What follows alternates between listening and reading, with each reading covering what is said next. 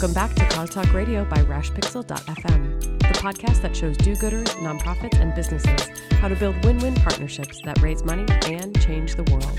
This podcast is brought to you by Engage for Good and Selfish Giving. You can find full show notes and additional resources for today's episode at engageforgood.com and selfishgiving.com. Now, on to today's episode. Hey everyone, it's Joe Waters. I want to welcome you to another exciting episode of Cause Talk Radio. On the line with me, of course, is Megan Strand. Hey Megan, Hello. how are you? I'm excited because we are on the podcast again. That's right, we're on the podcast again. I got a whole line of kind snack bars right in front of me to eat during this entire show. You do? Yeah, one of my favorite bars.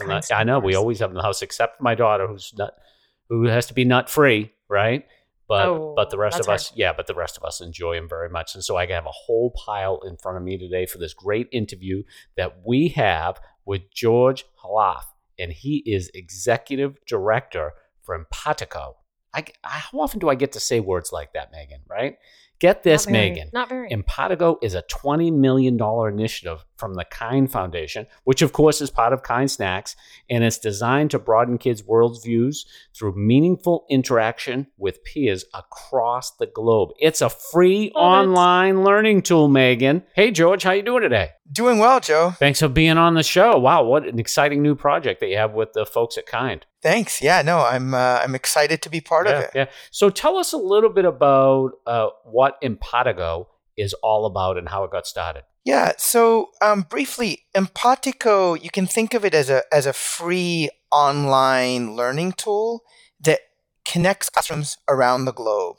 So if you're a teacher, it is really a one-stop shop that combines, you know, reliable video conferencing technology with activities around universal topics. So if you think of universal topics around weather and water and food, these are topics that every kid, regardless of their race, religion, national origin, experiences in, in, in their life. And the activities are fun and they're designed to easily integrate with existing curriculum. So, really briefly, you can imagine for a second that an eight year old in Mexico City can now explore what life is like for an eight year old in Arkansas. Or perhaps more importantly, given the divisions in our own country, that same kid in Arkansas can now have meaningful interactions with his or her peers in Brooklyn. It's kind of like what Joe and I do on the podcast each week. The Pacific Northwest, trying to That's right. understand what's happening in You're Boston. building bridges. That's right. East, yeah, east meets west, north meets south. That's awesome. So uh, maybe you could tell us how this whole initiative got started. I mean, we saw the release from Kind, and then all of a sudden there's this new organization. Are you a nonprofit? Like, how did this all happen? How did you get involved? Like, t- take us back to the beginning. Yeah. So, I mean, first of all, Empatico is an initiative of the Kind Foundation. And the Kind Foundation is a 501c3. Um, f- you know, it's funny. I got involved really early on. I mean, I've known Daniel Lubetzky, the founder of Kind, uh, Kind Snacks, for about eight years. And um, Daniel is the son of a Holocaust survivor who lived thanks to the kindness of enemy soldiers. I grew up as a Christian in Beirut, Lebanon during, you know, I was born right before the beginning of a 17 year civil war in a society that was really overrun with identity politics and and rampant distrust of of the other. So, you know, as immigrants, Daniel and I we've both witnessed firsthand what happens when people don't develop an appreciation for difference. Even though Daniel and I have different backgrounds, our early experiences shaped uh, the way we look at the world, and I think we have very similar worldviews. When I when I met Daniel, uh, we bonded over our shared worldviews, um, our passion for you know establishing these human connections across lines of divide, and perhaps most importantly, our desire to take action uh, to promote a shared shared humanity. And incidentally, when I did meet him, um, when when we reconnected 18 months ago, and he started pitching the idea of Empatico to me, he shared emails that he had written to himself about 13 years ago between the hours of 2 and 5 a.m. I don't think the man sleeps. So so that those emails were the were the seeds of what what is now Empatico.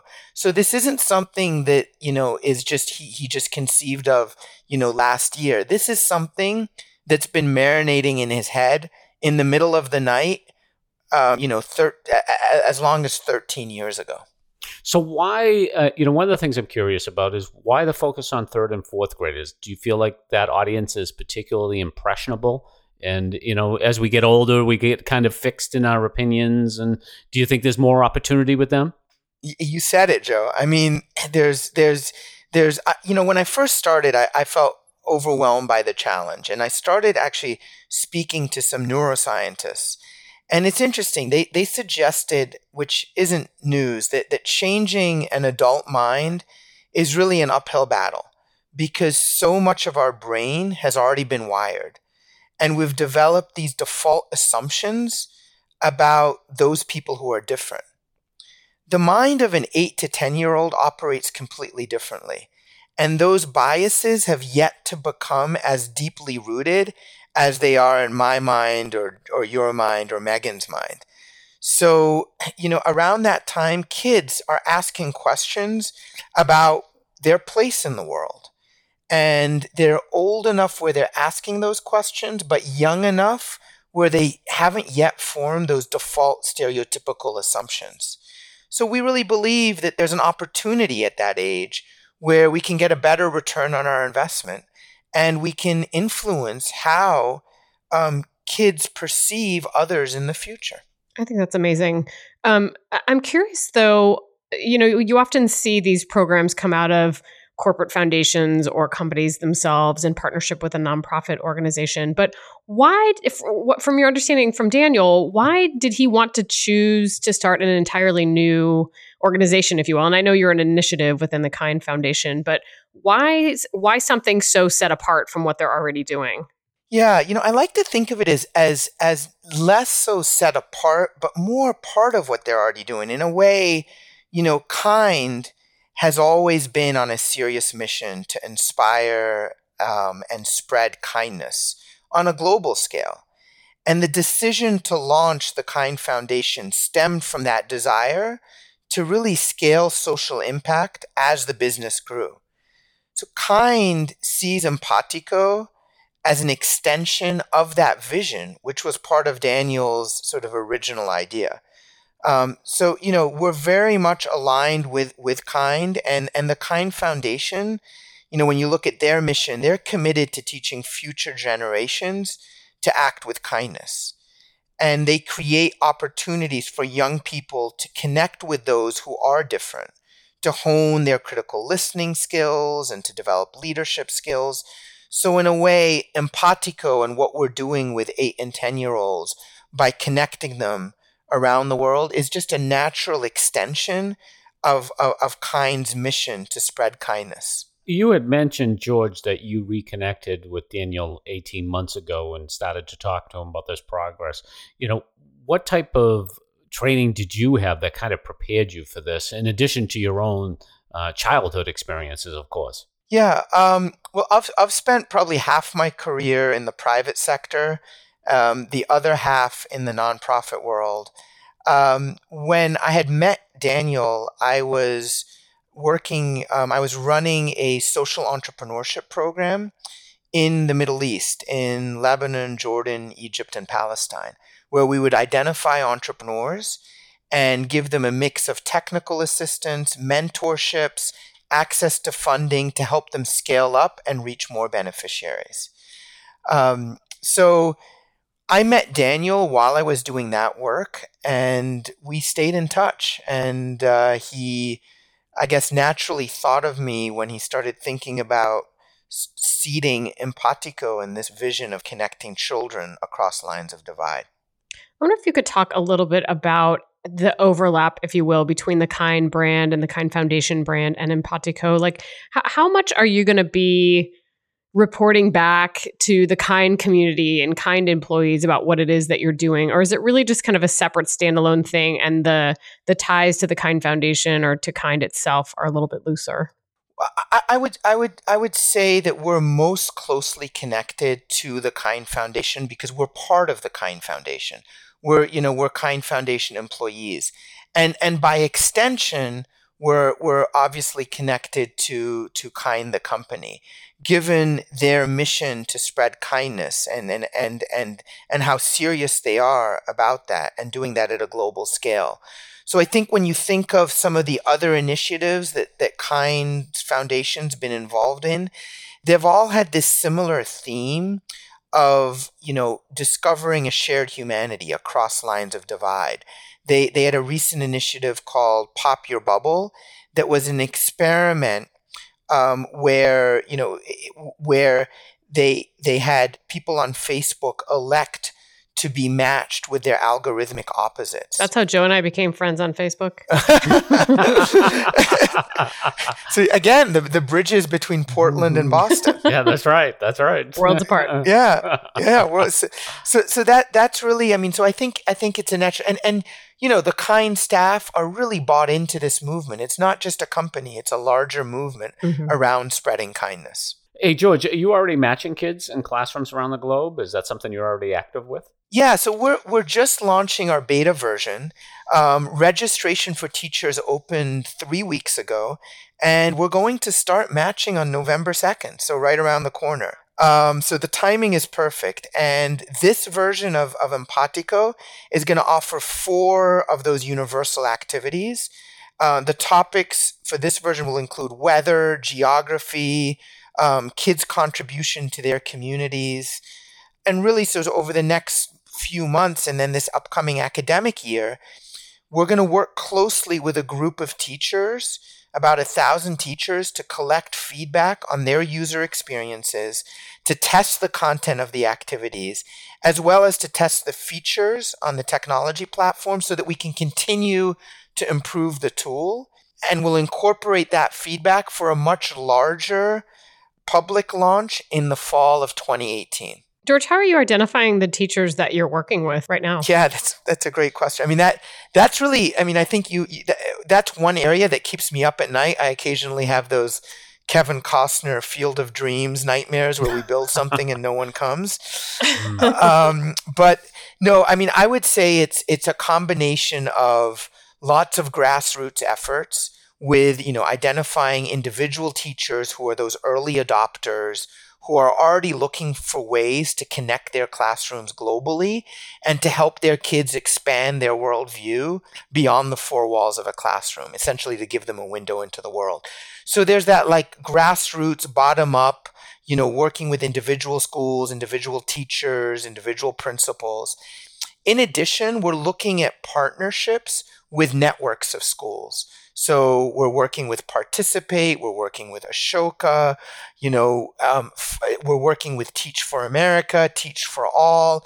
These are networks, you know, these are these are organizations that already have trusted and established networks with with with primary schools all over the country or all over the world. And I would say sort of this, so that's there's the bottom up, there's the middle, which is the networks. Then there's the top down, which is working through departments of education and ministries of education. You know, th- those tend to be much larger bureaucracies and uh, you know the incubation period to get somewhere takes longer but the potential return on that is large if you can get a large school district or a ministry to adopt what you're to adopt the the tool. Um, George, what about this program right now is just for English speakers, right? But is are you going to broaden it to non-English speakers at some point? Yeah, so right now it's it's only available for English speakers. Um, however, we do have plans to expand it to non-English speakers. We're going to do that. We're going to translate the site and the content into other languages. What's more challenging is we're looking at translation technology that would allow simultaneous translation. The, the, the existing technology and the tools we're looking at for that simultaneous translation is far from perfect because um, it doesn't do well with background noise. And you can imagine a third or fourth grade classroom having a lot of background noise. Um, and and it also doesn't pick up you know idioms or it translates idioms quite literally. So you can imagine the challenges with expressions like you know like english idioms like break a leg or bite the bullet or under the weather you know if those are literally translated and eh, eh, into a different language it opens up um, eh, you're exposed to a lot of misinterpretation George, how long do you have funding from Kind and what happens when that funding runs out? Is there some sort of business model you're looking at to kind of sustain this long term? Or is this uh, really just an experiment for the Kind Foundation? The Kind Foundation has just announced that they'll fund Empatico with $20 million for the next three years through 2020 you know, if if the initiative scales in the way that I imagine it can, we expect that other partners will join and and and come on board with the kind foundation funding.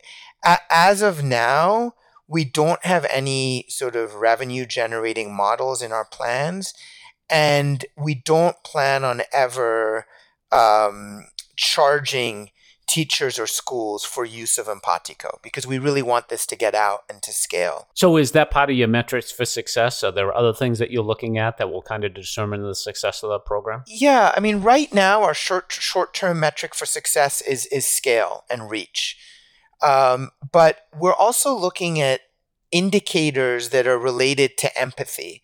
So if you think of things like curiosity and perspective taking and critical thinking, these are all uh, indicators that relate to empathy with children. The challenge with trying to, you know, measure the impact on any of these indicators eh, on a global level and to standardize it, it's very tough. Uh, across languages, across countries. And the last thing we want to do is create cumbersome surveys that add on additional time to teachers' already busy day. So one idea we're, we're sort of experimenting with or thinking about is, is developing, let's say, imagine a game that's fun and easy for kids to play and use, but the back end of the game is collecting information on perspective taking and critical thinking and, and, and those types of, those types of indicators. So you can imagine kids playing that game at the beginning of the school year and then playing again after participating in several Empatico activities. I love it. I love that you're already thinking about measurement too, because that's such that's going to be such an important thing going forward. Um, I'm sure you learn new things on a daily basis, George. But what do you think um, have been some of your greatest learnings since you started with Empatico that you could share with our listeners? Besides my favorite flavors of Kind bars, well, you could share those too. Dark chocolate, sea salt. We usually have Kind bars every year at the Engage for Good conference, so one learning I think is is that there's there's a real hunger to be heard. And having lived and worked in the Middle East, I'm all, I've always been struck by how misrepresented the region is in mainstream media, where the dominant narrative is one of destruction, poverty, terrorism, and war. And this this narrative is this this dominant narrative narrative often overshadows the voices of people on the ground, the humanity on the ground. So I, you know, I when I when when you talk to teachers in places, um, you know, if I if I go to Palestine and talk to a third or fourth grade teacher, there's a lot of pride they have in the kids that they're teaching, and it's it, and it's combined with a frustration that the world is often seeing their country only in one light that the mainstream media is pushing. So there's this hunger to let to, to shine a light on a different narrative. And perhaps Empatico can play a role to help amplify these voices and shine a spotlight on a different narrative, one that tells uh, one that one that talks about a shared humanity and one that you know can start to counteract the often the, the, the dominant narrative of these places being portrayed in the media today. Well, that's good. I mean, it's certainly something that's needed. Um, what about the branding of kind on the Empatico site? what is you know will we see the kind logo on things is it something that you're not mentioning How, what's your approach to that yeah no i mean we you'll you'll see the kind foundation logo on our site um, and and you know kind is very proud of being part of empatico and we're proud of being part of the larger kind movement. So I, I, I almost think of Kind Corporate, Kind Foundation, and Empatico all supporting the same movement to make the world a kinder place. And we're just doing it in slightly different ways. George, maybe you can close us out today by sharing what your vision is for this exciting initiative. And it's certainly a big one. I mean, Joe and I look at these types of programs all day long every day and this certainly kind of rises above in terms of scope and commitment and it's a huge idea with big funding it's a and, big idea um, so what's your big vision for where this is going to go when i think about empatico it, it, it reflects to me a gradual but important shift to integrate character skills like curiosity perspective taking and empathy into the classroom and it also signifies teachers, you know, willingness to leverage technology for the benefit of students who are really growing up in a tech first economy and an interdependent world. You know, in the future, I, I, I imagine Empatico becoming this frictionless platform for connecting children all over the world. And it'll be a widely adopted way for kids to connect with one another and explore their similarities as well as their differences. So I'd love to make empatico exchanges a normal part of of every kid's educational journey. We're starting with third and fourth graders now, but but you know, really looking to expand this well beyond that. And maybe, you know, perhaps one day we'll use the word empatico to describe shared experiences across lines of divide. So maybe someone can say they're having an empatico experience. Love it. Love it. Well, George, thank you so much for sharing this big vision and for sharing the story of Empatico with our listeners. If people want to learn more about Empatico or the Kind Foundation, how might they do that online? Um, yeah, so to our website at uh, empatico.org, thekindfoundation.org, and we're also active on Facebook and Twitter. Excellent. And we will include that in the show notes. Joe, where can people find you online? Uh, people can find me minute to minute on Twitter at Joe Waters. Also, sign up for my email newsletter at selfishgiving.com. And don't forget all those pins on Pinterest, pinterest.com front slash Joe Waters. What about you, Megan? Where can people find you? You can find me on Twitter at Megan Strand, and I tweet for Engage for Good at Engage for Good, which is also where you can find show notes for today's episode, engageforgood.com, as well as selfishgiving.com. And while you're online, please stop by and subscribe to Cause Talk Radio in iTunes so that you do not miss an episode. And while you're there, also, if you would leave us a review and let us know what you thought about today's show or other shows, we would very much appreciate it. And on behalf of George and Joe and myself, I'd like to thank you so much for joining us for this episode of Cause Talk Radio, and we'll talk to you next time.